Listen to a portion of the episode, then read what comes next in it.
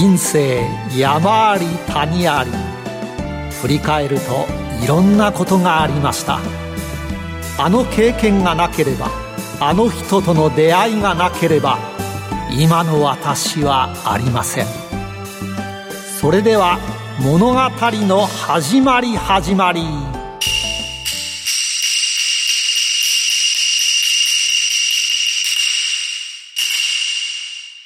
企業トップが語る人生波乱万丈。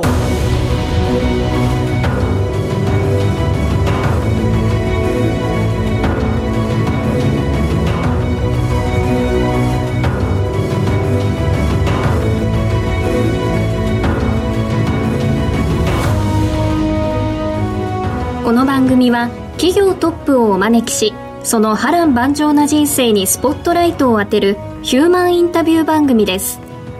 トップに上り詰めるまでのライフストーリーからどんな人生のヒントが得られるでしょうか。進行役は辻るなが務めます。それでは番組の案内人をご紹介します。財産ネット企業調査部長藤本信之さんです。毎度相場の黒髪こと藤本でございます。まああのー、今日もですね、はい、なんかかっこいいイケメンのですねラジオじゃもったいないですよね。そうですね。でこれがですねまたすごくて、はい、年代別のですねあるスポーツでですね、はい、日本一を目指しているとあの錦織圭、まあ、こう言っちゃうとプロス。ポーツかテニスっていう形で分かっちゃうんですけど、はい、まあ、これをですね目指されているというですね上場企業の社長でありながらプロのトップ選手を目指すというですね、はい、えっていう感じの。天は二物を与えるということですね、はい、今日のヒューマンにもぜひご期待ください。企業トップが語る人生波乱万丈。この番組はヒューマンホールディングスの提供でお送りします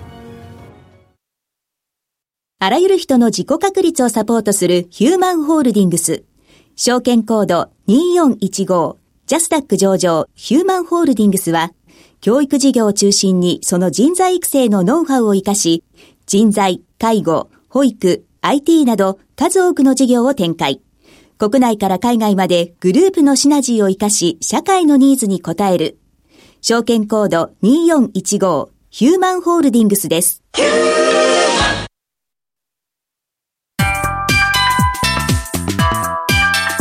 山根ヒューマン古今東西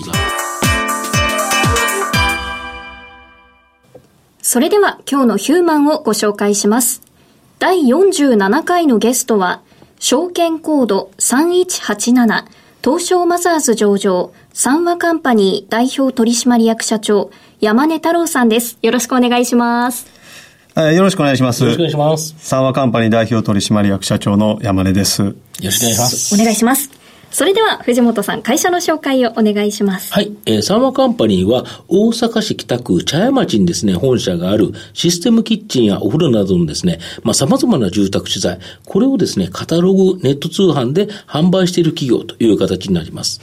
設計事務所や工務店がですね、メインのお客様で、まあ住宅を建築する消費者が直接購入する場合もあるという形になります。東京、大阪、仙台、名古屋、福岡、こちらにですね、ショールームを保有してまして、まあ、東京では外苑前、大阪では梅田など、非常にですね、利便性の高いところにあるという形になります。まあ、最近あの、イタリアのですね、ミラノでの、まあ、世界的な家具店、こちらでですね、賞を受賞するなど、まあ、海外展開を含めてですね、まあ、今後大きな成長を期待できる企業だと思うんですが。はい。カタログとかネット通販で、こう、うん、あの、システムキッチンとかを買えるっていうと、安いのかなとか、うん、あの、あんまりデザイン性はどうなのかなって思うんですけど、ホームページ見たら、外資系のホテルに入ってそうな、すごくスタイリッシュな家具が多いんですよね。そうなんですよ。外苑前の東京ショールーム行くとですね、ものすごいお客さん来られてるんですけど、すごいかっこいいいい感じのですね、あの、ものが並んでて、あそこに行くとなんか全部高いやつを選ばれそうな気がして、なかなか連れて行きづらいという人もいるかもしれないぐらい、はい、本当にね、えっ、と、デザイン性に優れてるんですよね。だから、ミラノの家具店で、このデザイン素晴らしさで賞を取れてるんだと思うんですが。はい。そして、気になるのはオープニングのテニスの話ですけど、そのあたりも、えーここからいろいろと伺っていきたいと思います。今から山根ヒューマンの生態を探るべくトップに上り詰めるまでの人生についてたくさん質問します。一問一答形式でお答えください。それでは、よーい、スタート生年月日、年齢は？1983年の7月15日です。出身地はどちらですか？兵庫県です。子供の頃のお父さんの職業は？えー父親の職業は経営者です。兄弟は何人ですか？えー二人兄弟で弟が一人います。子供の頃は一言で言ってどんな子？やんちゃでしたね。勉強スポーツどっちが好きでした？好スポーツが好きでした。きな映画はありますか？アクション映画全般が好きです。国語算数英語理科社会どの科目が一番得意？国語ですね。一番尊敬する人は誰？ユニクロの柳井社長です。子供の頃は何になりたかった？えーテニス選手になりたかったです。また社長になるとは思っていましたか？えーならなければいけないなとは思ってました。学生の頃はどんなアルバイトをされましたか？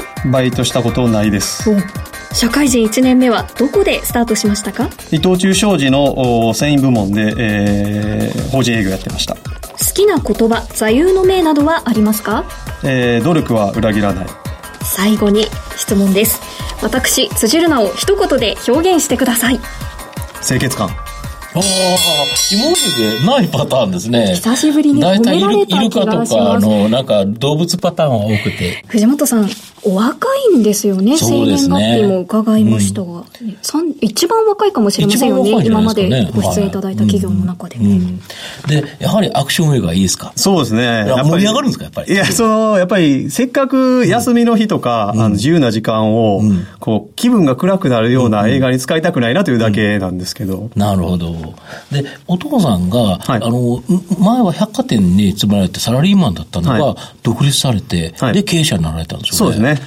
この時結構厳しい時代もあったという感じですか？そうですね。まあ、あの、いい辞め方をしなかったので、まあ、かつての勤め先にですね、あの、嫌がらせをされて、まあ、サンアカンパニーと取引をするんだったら口座の抹消だみたいな、あ嫌がらせをされたので、えーなかなかやっぱ、あの、東京ではあ商売できなかったって聞いてます。なるほど。で、大阪に全くあまりあ縁もゆかり、そんななかったんですよね。そうですね。そうですよね。そこで頑張って仕事をされてなんですけど、ただ、あの、子供の頃に、ちょっと病気で100メートル走っちゃいけないと言われてたとか。あそうですね。それは私なんですけど、おそうですね。あの、まあ、あの、病気になりまして、それの後遺症で、まあ中学2年生まで100メートル以上走ってはいけないというので、プールとか、あーマラソンは全部見学っていう感じでしたね。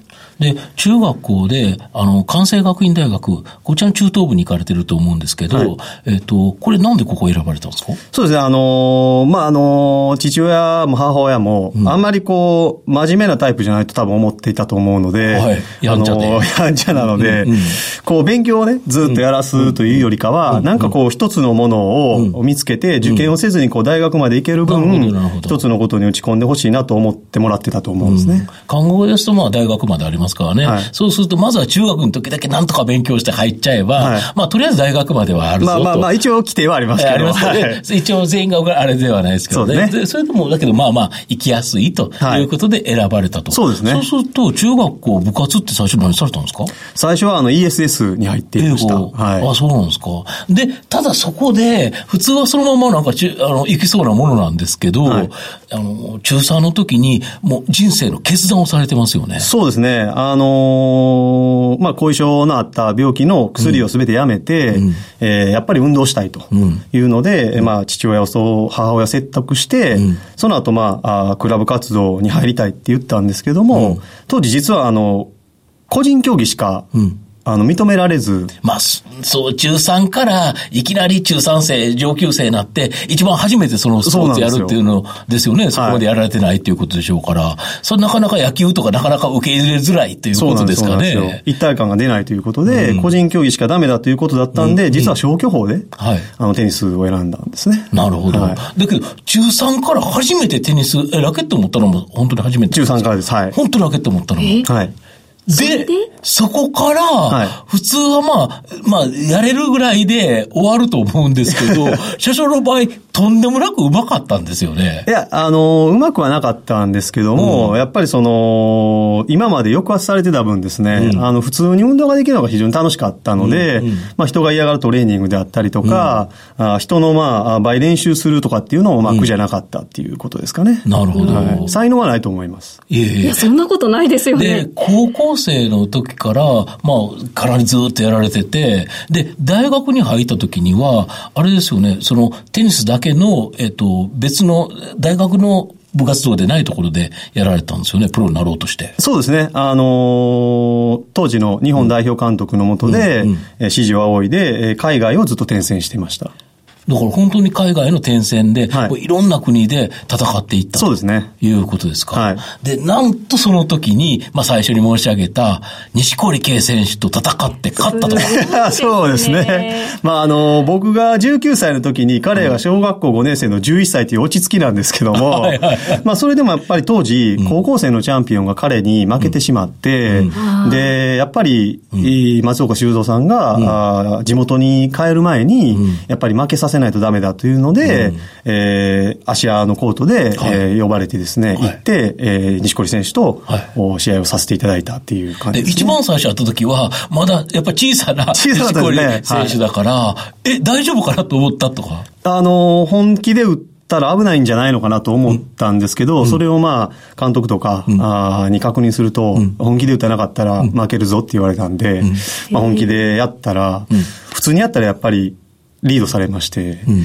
でそこからなんとかこう頭を使ってですね、うん、あの身長差を生かして高いボールを使って、なるほど。なんとかギリギリ勝ったっていう感じなんですけど。えー、それでもギリギリだったんですか？ギリギリでしたね。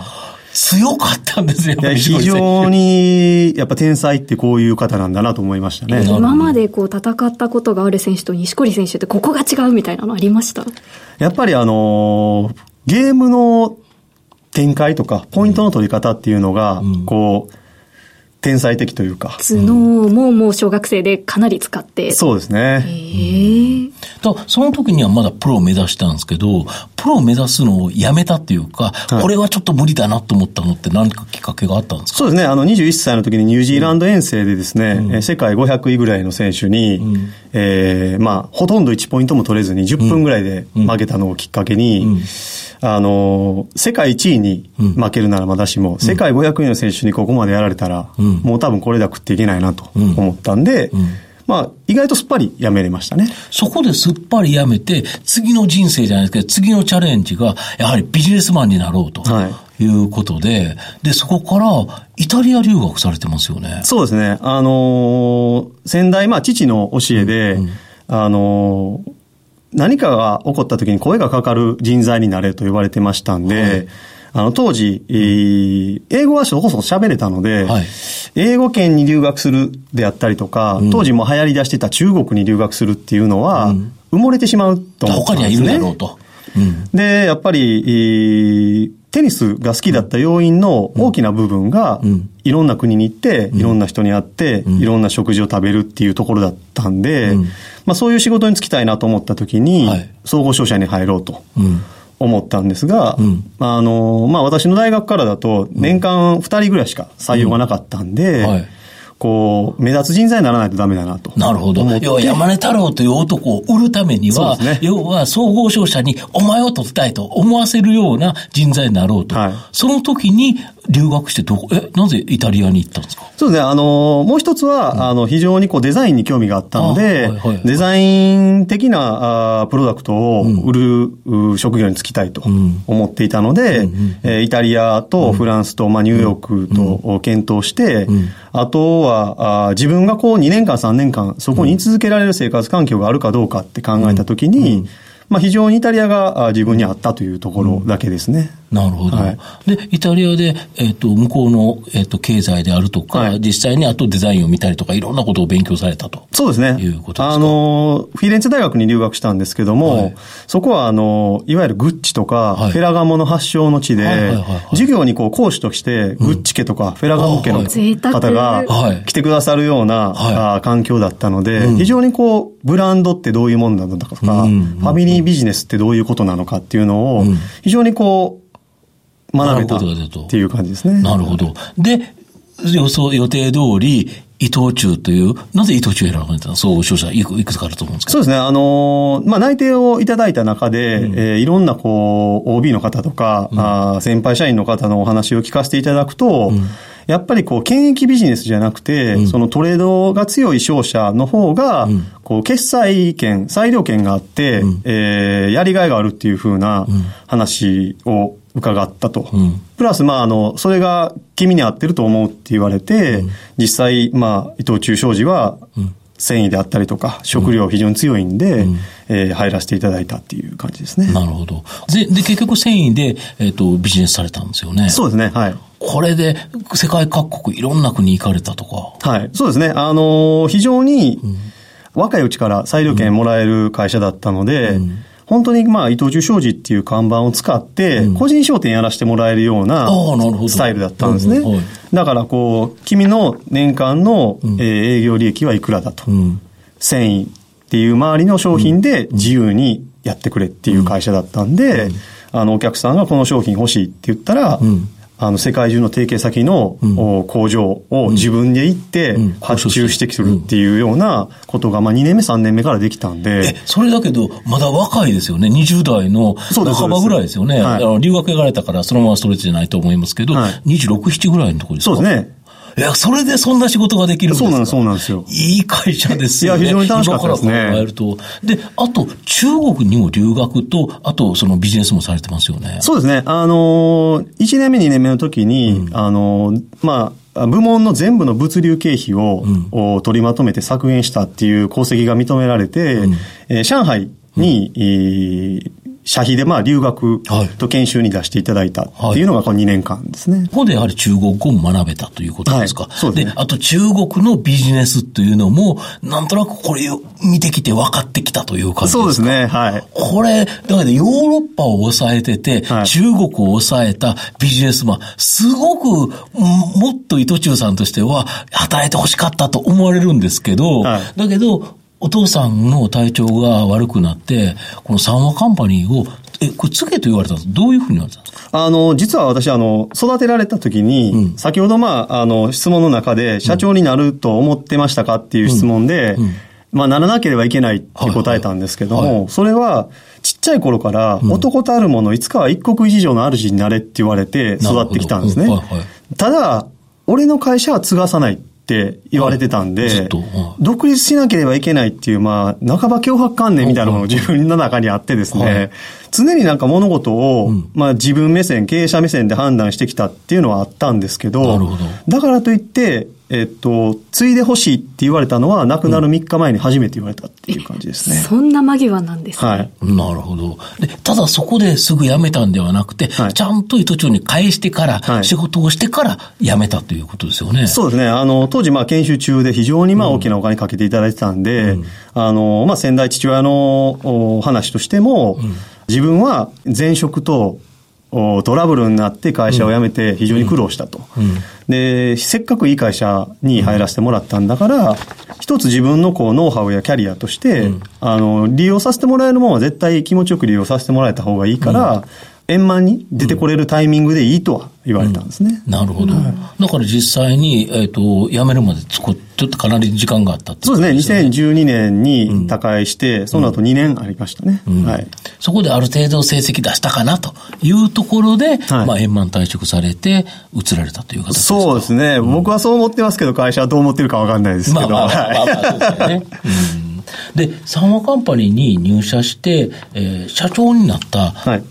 この時の思いって何かありますか？そうですね。やっぱりその、当時の思いとしては、社長ってやっぱり万能じゃないといけないと思って、うん、これからはこの会社の社員であったりとか取引先を、こう自分が支えていかなければならないんだっていう意識でしたね。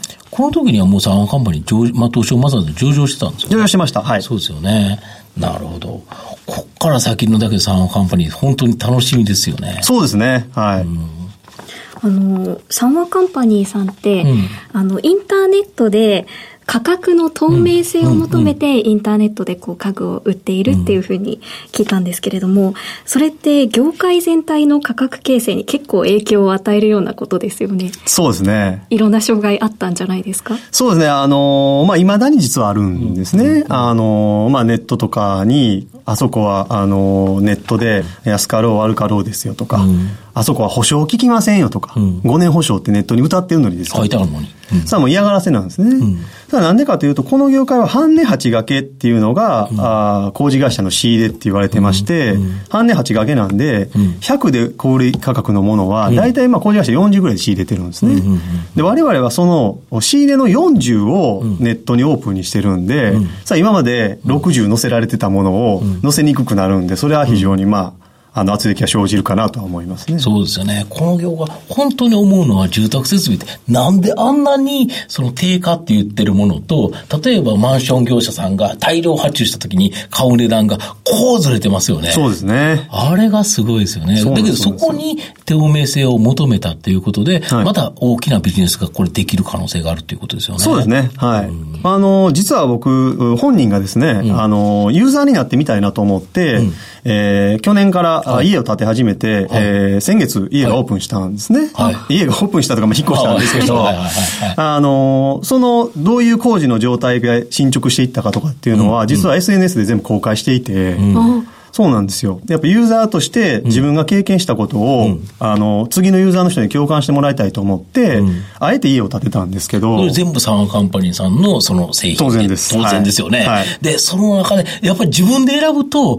目線が変わりますか、やっぱり？そうですね。あの、うん、あ、やっぱり三和カンパニーのビジネスでこういうとこが足りてないなとか、建築業界ってやっぱこういうとこがおかしいよなっていうのが一人称で分かったっていうのは非常に良かったですね。なるほど。そのお客さんの目線に立つっていうところなんですけど、私ホームページ見てびっくりしたのが、大阪北部地震とか豪雨で被災した人で、被災以前にこちらで家具を買った人たちに対して無償で家具を提供していらっしゃるんですって。すごいですよね。それってすごいことですよね。そうですね。あの、まだまだそんな大きい会社じゃないんで、非常にまあ、あの、痛いっちゃ痛いんですけども、うん、でもそんなことはどうでもよくてですね、僕ら実は、なぜこれをやってるかというと、うん、阪神大震災の時に一回倒産する可能性があったんですね。うんはいはい、で、その時に、なんで倒産する可能性があったかというと、京都の大きな物件で、うんえー、オーダーが決まってたものが神戸の倉庫にあって、うん、阪神大震災で倉庫が潰れてそれが出せなくなったんですね。で、全部クレームを食らうっていう可能性があったんですけども、うん、当時、まあ、あの、イタリアの仕入れ先が無償で同じものを出してくれて、はい、納期が間に合うように、ドイツの航空会社が、うん、あの、航空輸送を無償でしてくれたんですね。うん、で、京都の物件の会社も待ってくれたんで、うん、それでなんとかつなげたっていう経験があって、やっぱその時の恩を次の人たちに返さなきゃいけないっていう使命感がやっぱどっかにあって。ああ、それでなんですね。恩返しというか、恩送りというか、そうですね。そうですよね。自分が受けた恩を、まあ、その人に返せなかったら、次の、そういうことが起こった時の方に送るということですか？そうですね。あともう一つはやっぱり、その、オーナー企業で、うん、えー自分たちがしっかりとした理念があれば、やりたいことがやれるっていうのは一つ強みだと思ってるんで、うんこう、社会に必要とされる会社であり続けたいと思うと、うん、やっぱり必要な時に必要なことができる会社でいたいなと思ってますね。なるほど。ここまでは山根さんの過去を振り返る山根ヒューマン古今東西をお送りしました。山根ヒューマン現在未来。ここからは現在未来のお話を伺っていきます。御社にとって人とは何でしょうか？人とは、あの、その会社の、まあ、ブランドですね、はいえーそれの一番重要なところだと思っています。なるほど。その会社を示すというか、はいもう本当に表してくれるものというか？そうですね。やっぱりそこにいるいい人材っていうのが、いい会社を作ると。はいいうことですか？あと、今後ですね、三和カンパニー、どんな会社にしていきたいですか？そうですね。今は、あの、住宅設備と建材を販売している会社なんですけども、やっぱり自分がユーザーになってみて思ったのは、やっぱり家自体に価格に納得感と透明性がないと、こう住宅産業自体が、こう、まあ、廃れていってしまうなと思ってますんで、えーいつかはやっぱり家ごとインターネットで売りたいなと思ってるんですね。ああ、今でもだけどインターネットで、なんか20万円の壁とかって言われて高いものって売れない。だから御社の場合ショールームがあったりとかするということだと思うんですけど、家をインターネットでですか？そうですね。あの、これはずっと、おもう就任した時から、あーメディアとかでも言ってるんですけども、やっぱりその最終商品を売らない限りは、どうしてもこう、立場が弱くなってしまうと。それであれば、やっぱり自分たちで、えーお客さんが、あ望む家を、ある程度インターネットで、えーいわゆる、う営業経費を圧縮する形で、えーコストメリットのある家を提供できればなと思ってますね。なるほど。デザイン性も良くて、機能性も良くて、しかもコストがダウンできるっていう、まあネットを活用してとはいいうことですか。はいあと、社長がなった時には、はい東証マザーズに上場されたから、はい社長自体は金ついてないですよね。そうですね。あのーいわゆる第二創業期っていうのを迎える準備っていうのは徐々にできてきてると思っています。だけどその、じゃあ、あ山根太郎が社長になって、第二創業期が、あー本格的に始まったのはいつかっていうのは、僕が、あ次東証一部の鐘を鳴らした日からかなと思ってそこがます。合法となって、そこからがスタートですねということですか？はなんとなくあれを継ぐと、なんか終わりじゃないですけど、上がったっていう感が、はい皆さんどうしても感じると思うんですけど、社長にとっては、あれ、あれを鳴らすことが、まだスタートだと。そうですね。もうスタートラインに立った時の合法がゴーンってなって、今からサマーカンパニーが走るぞという時に、一部に上がったところからがスタートと。そうですね。ああ、すごいですよね。やっぱりその先ほど申し上げましたけど、人っていう意味では、やっぱりいい人を取ろうと思うと、会社としても財務的に非常に健全な状態にあるというのを示す一つの、まあ、ステータスでもあると思ってますし、えーいい人が集まってくればいい会社になると思ってるんで、まあ、あの、できるだけ早く行きたいなとは思ってますけど、まだ時期はまあ未定なんですけどね。まあそうですね。はいまあ社長の場合、よく僕説問するのは、10年後の山根社長何をしてますかいや、あの、他の社長さんの場合は、まあもう、もうさすがに無理っていう方もたまにおられるんですけど、あの、社長の場合は、まあ当然まだされてると思うんですけど、はいどうなりたいですか ?10 年後は。そうですね。あの、私が社長になった時に、社長になれたのは僕消去法だと思っていて、それはその当時の会社だと、まあ父親、先代社長からすると選択肢が僕しかなかったっていうだけだと思うんですね。で10年後に、例えば、仮に僕がいなくなるっていう時に、自分の息子しか選択肢がないっていうような会社にするつもりはなくて、プロパーの人間から社長を出したいなと思ってるんですね。だから10年後ぐらいに、ちょっと山根社長のスピードじゃ遅いですとか、山根社長の考え方古いですっていうような、こう、やる気のあるプロパーが出てくるような会社にしときたいなと思ってそますね。れもすごいですよね。まだ10年だとまだまだ若すぎますけどね。はいうん、だけど、そう、そういう人が出るぐらいの会社にしたいと。したいですね。逆に言えばそういう方が集まるようなブランドの会社が、っていうやっぱブランドっていいですか？そうですね。いいですね。育った伊藤忠商事の前に、今、あの、ショールームがちょうどあるんですですからねよね。ああ、そうですいろね。いろ、あの、考えるところも毎日あるかもしれませんが、お話いろいろと聞かせていただきありがとうございました。今日のゲストは、証券コード3187、東証マザーズ上場、三和カンパニー代表取締役社長、山根太郎さんでした。山根さん、ありがとうございました。ありがとうございましたどうもありがとうございました。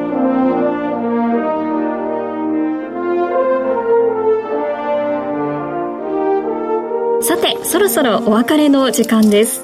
インターネットで家をポチッと買う時代来るんでしょうかねいずれだけど来るかもしれないですよね。はい昔だって株だって別に証券会社で営業マンが電話してやってたのが全部ネットで買うようになって、で、買う時には何億円とか何十億円の株だって、ピュッとでネットで出してるわけですから、はいもうお家だって可能性あると思いますね。その時は三和カンパニーがやはり一番乗りでやっているでしょうね。そうですね。